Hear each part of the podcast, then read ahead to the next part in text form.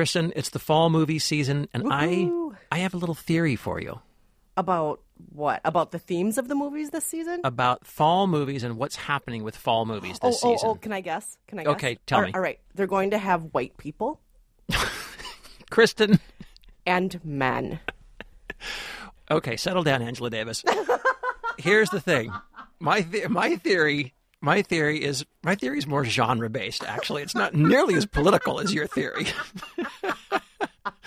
my theory, my theory is more eggheady. Uh, Okay, all uh, if that's even the way to put it. I what I'm t- what I'm seeing a lot of, at least a, at least a at least a mini trend, is the old fashioned mystery thriller. Do you remember back in the day? Oh, like Gone Girl last week. Well, like Gone Girl, like um, Walk Among the Tombstones with uh, your favorite Liam Neeson. Um, He's got a particular set of skills. that's right.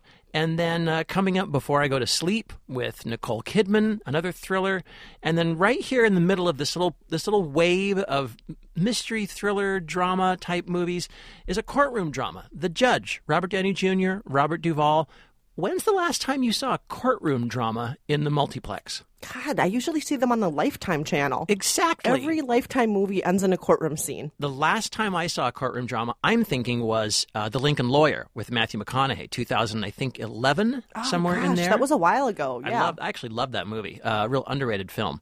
And uh, but I think what's happening here is just as you're saying. I think Hollywood is trying to compete with television a little bit. You know, crime, murder, cops, lawyers, oh, detectives. Oh, yeah. SVU, CSI, Right. all that stuff. They've yeah. never gone out of fashion in television, but television's hotter than ever.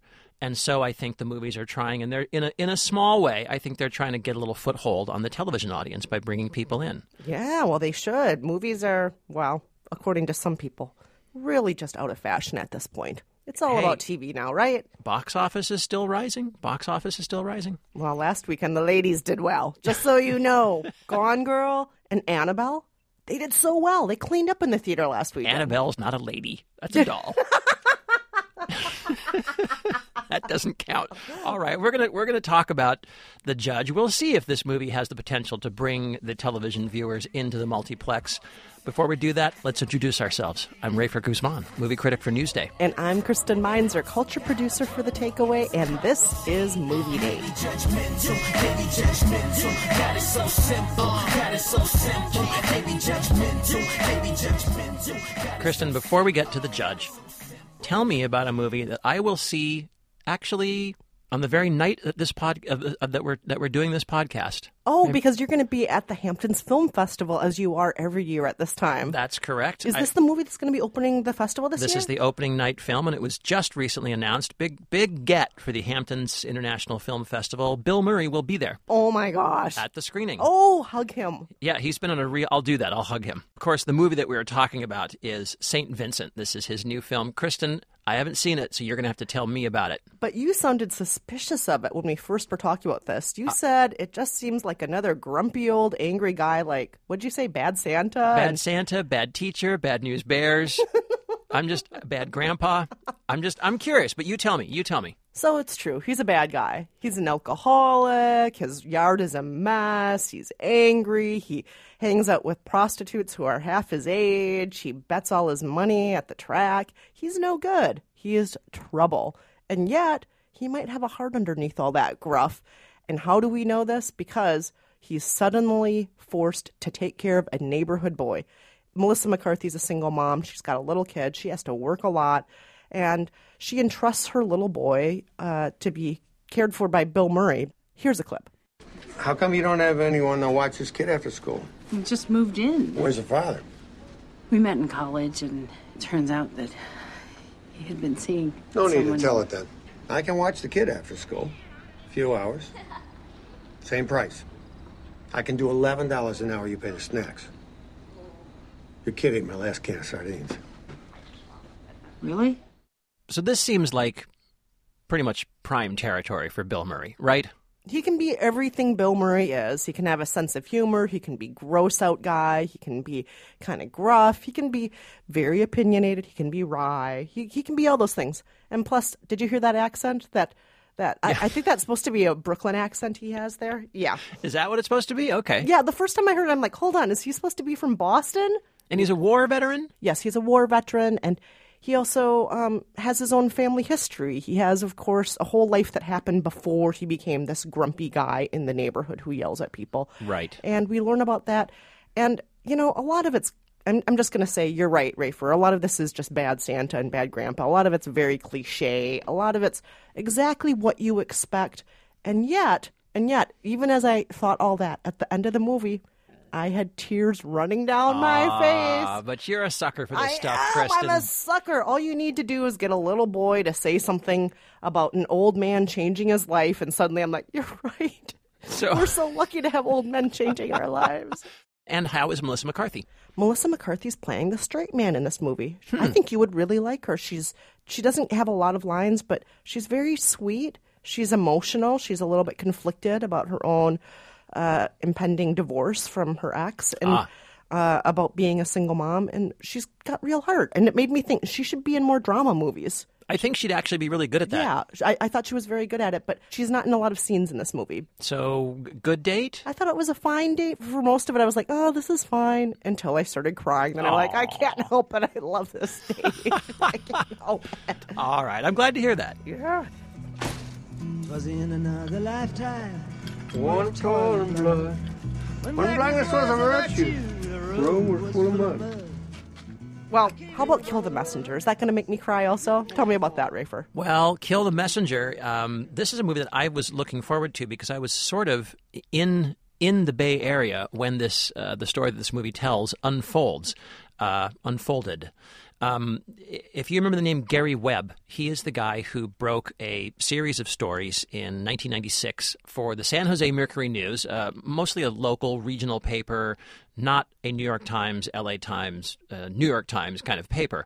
But Gary Webb at that paper broke this story connecting the CIA, the Contras, and the crack, coda- crack cocaine epidemic in uh, California, well, and nationwide, and connected the dots, created a huge furor, and the fallout that happened after that, where his story was picked apart, analyzed, and so was he, um, was just as newsworthy as the actual articles that he wrote. Here's a clip from the movie. Look, I was under the impression that you guys had something to say to me, but to answer your question, no. My angle is that the American government knew drugs were put on the streets to fund an illegal war. What you want to say happened never happened. Then why am I here? American kids were going to die in that war. American kids did die, and they're still dying. Just not the ones you care about, apparently. We'd never threaten your children, Mr. Webb. What? What'd you say? So that's Jeremy Renner playing hmm. Kill the Messenger. Jeremy Renner is an actor that I have not found very impressive. Yeah, we've talked about this on the podcast. You have not warmed up to him. And Not after the Hurt Locker. I mean, you know, uh, Marvel's The Avengers. I thought he was a dead weight. The Mission Impossible movie, another dead weight. Uh, I actually think this is his his best performance since The Hurt Locker. He seems really engaged and engaging, and you really buy him as this character, this sort of shaggy haired, rumpled but dogged, fearless reporter who is, I think, in over his head. You know, he's a guy from the San Jose Mercury News. The San Jose Mercury News does not cover international news. They do not cover the CIA. And here he he sort of jumps in or perhaps falls in to this pool of conspiracy and winds up getting blowback not just from the government but also from his own newspaper from other papers who start picking apart his story. There's a feeling that the Washington Post which considers CIA its you know the CIA its its home turf felt scooped. LA, which you know covers South Central, which was ground zero for the crack cocaine epidemic, they felt scooped, and there's a sense that maybe they put a lot more effort into uh, denigrating his story than in following up. And the movie does a good job, I think, of showing what it's like to rise so high and be awarded Journalist of the Year and have all the major newspapers and major media outlets coming, courting you, asking you for interviews, uh, sh- showering attention on you, and then all of a sudden having it all spiral completely downhill. It's really, it's a great story. Uh, Gary Webb killed himself in uh, years later. Uh, he never worked as a professional journalism uh, journalist again. He shot himself twice in the head. It's a tragic, tragic story. I feel like the movie is a little bit too much on his side, a little bit too wedded to his version of events. But I think if you're a smart viewer and a kind of a, a, a media savvy, world wise viewer, I think you can see the nuances in this movie, and uh, I found it pretty compelling. Now, I have a question, though. We're both from the journalism world. Yeah. For people in the non journalism world, is Kill the Messenger going to be too inside baseball? I actually don't think it is. I think it's it's going to work. Uh, I think at its best, it feels like something like The Insider. Um, Oh, you know, yeah. it's one of these kind of journalism dramas that you don't have to be a journalist to get into. Um, you know, it's not it's not quite all the president's men. It doesn't quite have that kind of righteous fervor, that sort of zealotry that you get when you watch that movie because the story is kind of in question. The story is not rock solid. Um, even though I think the gist of it was true, the story itself pretty flawed, and I think Gary Webb as a reporter was was fairly flawed. Um, but Kill the Messenger, I think, is a, a really a good, intelligent, smart date, and um, for all its flaws, I liked it. All right, I'm going to have to check that out. Coming up, we review The Judge. Plus, An interview with Damien Chazelle, director of Whiplash. stay with us.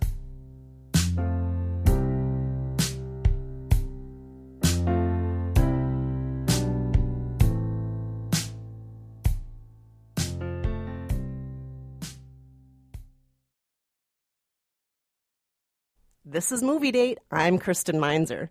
And I'm Rafer Guzman. And let's talk about The Judge, Rafer. Okay, Kristen, give us the rundown. The Judge is a movie about a judge played Yes. by Robert Duvall in a small town in Indiana. He has three sons. One of these sons is kind of estranged, played by Robert Downey Jr. Robert Downey Jr. has left this small town. He's moved to the big city. He's a successful lawyer. He's got loads of money. He comes back to his father and to his small town after his mother dies, but then he can't leave because his father gets entangled in what could be a manslaughter case, a murder case, a hit and run case, depending on how you look at it. Here's a clip. If the blood matches, and I've no reason to doubt it does, then I must have clipped him. I don't remember any of that. The I don't remember what happened defense doesn't fly with a corpse. We need to establish a firm defense. We got to get the charges dropped and make it all go away at the preliminary hearing. We never go to trial. There's no we here, Henry. This was an accident, period. Any decent lawyer can argue this easily. And by decent, I mean honest. Someone from here, someone with integrity that an Indiana judge will respect. I retained one of that breed this morning. Right? I wish I liked you more. Robert and Robert Together at last. together at last. For the first time. Um, these are two pretty good actors, I oh, think. yeah, right? absolutely. You know what? I, I actually thought repeatedly, I thought many times while watching this movie, both of these guys are so good that you could probably give them any drivel and I'd still watch them. Yeah, and they Which both. isn't to say right off the bat that this is drivel. We'll save that till later. But Oh, okay. all right. All right. Let's talk about that. I I do think too these guys are both playing the kinds of characters that you know, you could say this is not a stretch for either one of them, right? Robert Robert Duvall is playing the bullheaded, tough love, hard nosed father who, you know, he's been playing that kind of role since like the great Santini back in the Yeah. late nineteen seventies. he's got rules, and this is what happens when you break them. That's right, God damn it. Uh, great scene where, you know, where Robert Downey Jr. is yelling at him, telling him all the terrible things that, that Robert Duvall did to him as a kid. And Robert Duvall says, You're welcome. um, and Robert, Robert Downey Jr. is, you know, a little cocky, a little bit too suave. Yeah, a little bit familiar? naughty, a little bit, yeah, too big for his britches, and yet Yeah. unbelievably charming. yes, if he had a palladium heart, he would be Iron Man. so it's not really a big stretch for Robert Downey Jr. either, but he's great at that character. It's a great persona for him. It works, and he's he's really good at it. And to see the two of them play off each other like that, I think those are some of the better scenes in this in this movie. What did you think about all the supporting actors? Because I think it's actually a really fine cast. So Vincent D'Onofrio, Mm-hmm. I hated him on Law and Order: Criminal Intent. Oh, I loved I That's loved the him reason I couldn't watch that show. No kidding. Oh God, he just drove me nuts. And seeing him in this movie, every time he was on screen, I cringed. I'm like, oh, don't be that guy. I thought he was going to start the Asperger's routine again. Yes. Oh, it's just no, not my thing. I don't. But he doesn't. No, but then instead he goes like this extreme other direction of I'm just going to be kind of mute and look down and look sad all the time. Well, he's got a he's got a rough history, uh, and it's a rough history that's entangled with his brother Hank, played by by by Downey. And you know, it's Glenn is this kind of sad sack who never left Carlinville, Indiana. He's still there for reasons that well, we won't spoil it. But you know, I think it's a good character. I think actually he, to me, in, in terms of the support cast, is the best thing. He's the best thing in that cast. Yeah, Vera Farmiga. Vera Farmiga. Vera Farmiga. I'm sorry. I pronounce her name wrong every single time she's in a movie. Vera Farmiga. She was playing that just typical I'm a blonde girl back in your small town thing, and that kind of drove me nuts. Yeah, And the her- one that got away. And then there's Leighton Meester playing that horny dingbat, and then Dax Shepard is that antique stealer who's also a lawyer, and then there's also the daughter that Robert Downey Jr. has who comes for a visit. I think I think what what you're getting at though is the idea that this movie is almost two and a half hours, two twenty or something. I think It's very long. and yet it's so filled with all these other characters with their backstories, and their backstories have backstories that eventually I started to feel like, now why am I why am I putting up with all of this? Uh, you know, Why is Vera even in this movie and- if she's yeah, going to be so crappy? Right, and Vera and Carla, the uh, who Leighton Meester's character, and then he's got not only does he have Hank, the sad sack brother, he's also got uh, Dale, a kind of mentally impaired, mentally deficient brother, played Plus by Jeremy all of Strong. his home movies that we keep watching right. So, and what happens is, as the movie is starting out, I, actually think the film is pretty well written. And as the movie is starting out, they're all this. You're getting this information, this very natural way, information about the home movies, and uh, you know Hank who used to play baseball, and his and uh, the judge's habits, and what he does on Wednesdays, and all this stuff. And I'm kind of I'm taking some of this in, thinking, all right, all this is going to come to the fore later, right? Robert Downey Jr. is going to have to you know defend his father on this murder charge, and he's going to know these things about the family. Tidbits are going to come out, secrets will be revealed, but then he'll remember, aha! But on Wednesdays, or but you know, uh, but no, but Hank played baseball because none of that happens. None of that happens. The case, the case in this movie is actually completely cut and dried. It's a, it's a complete. Actually, turns out to be a totally open and shut case with no surprises whatsoever. That is true. I was stunned by that. I was stunned that, that I that I sat through a courtroom drama and there's a big pivotal moment at the end and I was surprised by nothing. It actually turned out to be exactly what we all thought. I almost felt that the courtroom stuff just shouldn't have been there. Well, it turns out to be completely extraneous, actually, Yeah. right? You've got Billy Bob Thornton who plays the uh, the. He's always wonderful. He's wonderful. Yeah, he's, he's just great. He's got this Midwestern accent, but he's got a beard like Satan. Yes. I love that. Yes, Uh, I, I love him. I, I mean, ultimately, I'm going to say it's not a bad date. It's compelling. It's well written. The acting is good. It looks good. It's a very handsomely made movie. Um, but it's there's not a lot of there there. It's kind of an empty date.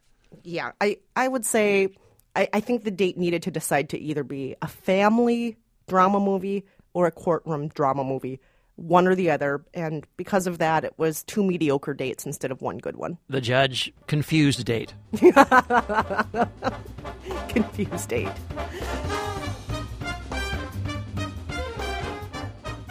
All right, Rafer, let's get to our big interview. This is a movie that we've been talking about in our fall movie preview on other shows we've been on. We've been very excited about Whiplash, starring J.K. Simmons and Miles Teller.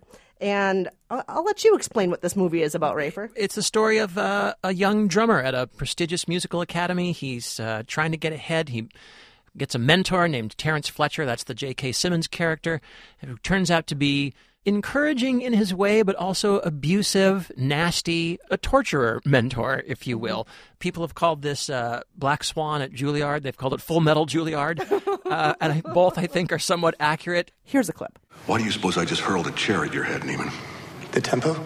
Were you rushing or were you dragging? I, I don't know. Start counting. One, two, three, four. One, two, three, four. One, two, three. four. Now, was I rushing or was I dragging? I don't know. Count again. One, two, three. four. One, two, three. four. One, two, three. four. Rushing or dragging? Rushing. So you do know the difference. Damien Chazelle is the writer and director of the new film Whiplash. Thanks so much for being here. Thanks for having me. So, Damien, there's a little fact in this fictional film. Is that right? This this character of mm-hmm. Terrence Fletcher, played by J.K. Simmons, based on or inspired by someone in your actual life? Yeah, I would say inspired by. Um, certainly, there were some liberties taken. Um, but I, I was a jazz drummer myself in a pressure cooker kind of jazz orchestra. In my case, it was in high school, uh, so it was a little different. But it was, you know, a, a program that was treated very much like a college or professional program, and sort of would travel around the world and play competitions. And the conductor inspired a lot of fear. So I wanted to kind of, you know, create a character who was a little bit in, in that sort of mold, but also, you know, particularly explore this weird sort of relationship between mentor and mentee and and uh, and conductor and musician. Um, and it winds up really focusing and really kind of distilling into the need to find approval from one single individual and what that kind of does to your psyche. I think that's such a fascinating relationship because the student is such a perfectionist and needing approval so badly. And you realize at a certain point in the film, he wouldn't be abused if he didn't need his tormentor so badly, Right. which is complicated because you don't want an abuse victim to ever be complicit in the abuse. How, how did you walk that line in depicting this relationship? Because you don't want it, want it to be a story of it's his fault. Right. I mean, I think it's. Uh, I think at the at the end of the day, the the character that J.K. Simmons plays, Fletcher, sees immediately what he can prey on. So he sees at once someone who's the perfect victim to his methods, but also ultimately the perfect, you know, victor. Um, someone who actually will sort of carry it through to the end. Um, so I see it as as you know, even though the entire movie is told from the point of view of Andrew, um, the the structure of the movie is really like one long lesson that Fletcher has you know created for him. There's a a lot of great details in this movie, and one of the ones that I like is a poster in uh, or a, maybe a magazine cutout in Andrew Miles Teller's character's room, his dorm room. He's got a little picture. I think it's of Buddy Rich, his hero. Yeah. Uh, and the quote, I may get it wrong, but the quote is, "If you don't practice, you end up in a rock band." And I love that quote because I think it says a lot about Andrew, the character, about his thoughts, what he wants, and also I think sort of the way he must be kind of disconnected from a lot of his generation. You know, most most teenagers want to be in a rock band. Um, Yes. Was that you? Were you were you like him? Uh, did you want to be one of the greats? Were you afraid of ending up in a rock band? No, I would have loved to be in a rock band. I was in rock bands with friends. I, um, but at the same time, Buddy Rich was always this sort of idol who loomed down on me, and and part of what makes Buddy Rich, what gives him such a mystique as a as a figure in jazz history, is not just how great a player he was, but how tough he was uh, off the drum kit. Super, super tough uh, to his players. There's recordings online you can hear of him uh, verbally just going after his players. And uh, this is exactly the kind of stuff that you know I wrote for Fletcher, uh, very much in the same mold. Another detail that I think anybody watching this movie might be shocked by is how much a body physically goes through while training that hard to be a musician. How many of these details are exaggerated and how many are real? And I'm specifically talking about you're bleeding on your drums. Depends on how thick your skin is, literally. Uh, you know, blisters immediately start happening, and if you have weak skin, your blisters bleed, and then your blisters tear. And um, so I remember having to work through the pain. My hands were always just in stinging, stinging pain um, while playing, and I put on screen what I went through. So there's not a drop of blood on the uh, uh, in the film, by which I mean the, the, the blood that's you know rises from drumming uh, not from other stuff. Um, that that is not uh, th- that that I didn't you know experience myself. Well, Damien Chazelle, thank you so much for being here with us today. Thank you so much. Damien Chazelle is the writer and director of the new film Whiplash.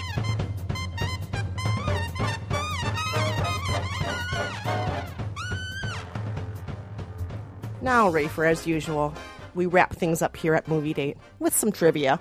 Kristen, tell us about last week's. So, last week, we were talking about dolls in the movies, specifically the movie Annabelle. And we know haunted dolls, don't keep them in your house. Nope, don't do no. If, if you have a scary doll, you either burn it alive, bury it in the backyard, leave it at that thrift store you saw it in. It'll come back though.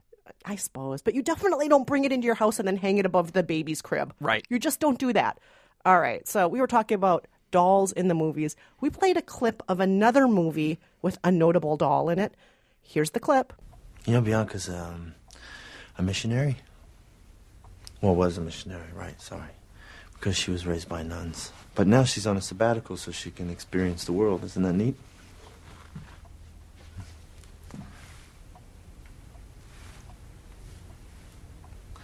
She's shy. Well, you are. We asked you to identify what movie that is with that doll, and here is the right answer. Hi, my name is Simpo Mubano. I'm from Missouri, and I think the answer to the trivia question this week is Lars and the Real Girl, starring Ryan Gosling and an animatronic sex doll that he loves so very, very much. Uh, thank you, and I hope that's the right answer. Okay, that name is it Simfo Mbano? I think that's Simple Mbano. Okay. And and apologies if we are totally mispronouncing your name. but- Sorry about that, but thank you for calling in. Thank you for calling. Yeah, we got tons and tons of right answers this week, but we love your name, so Yeah. of course we chose you. Everybody from now on call in and have an interesting name. Right, exactly. it always helps. And what's this week's question, Rafer? This week we've been talking about the courtroom drama, The Judge. We kind of raked that one over the coals a little bit, I suppose. uh, but that led us to thinking about other great courtroom dramas that we haven't seen a lot of in the past 20 years or so. I think that genre kind of peaked in the 90s, frankly. Mm. So we went back looking uh, through the past uh, decades of courtroom dramas, and we found one great one. We're going to play you this clip. That man is a slime. He is a slime. If he's allowed to go free, then something really wrong is going on. Mr. Kirkland, you are out of order. You're out of order. You're out of order. The whole trial is out of order. They're out of order. That man, that crazy. Ah, it's one of my favorites. You're out of order. I love that movie. I'm out of order. If you We're know that movie, if you know who's yelling in that movie, give us a call 5717 movies. Or you can always visit us at moviedatepodcast.org or at facebook.com slash moviedatepodcast. I'm guilty. I'm guilty. I'm guilty. I'm guilty. I'm guilty. I'm guilty. You see. I'm guilty. I'm guilty. I'm guilty. I'm guilty.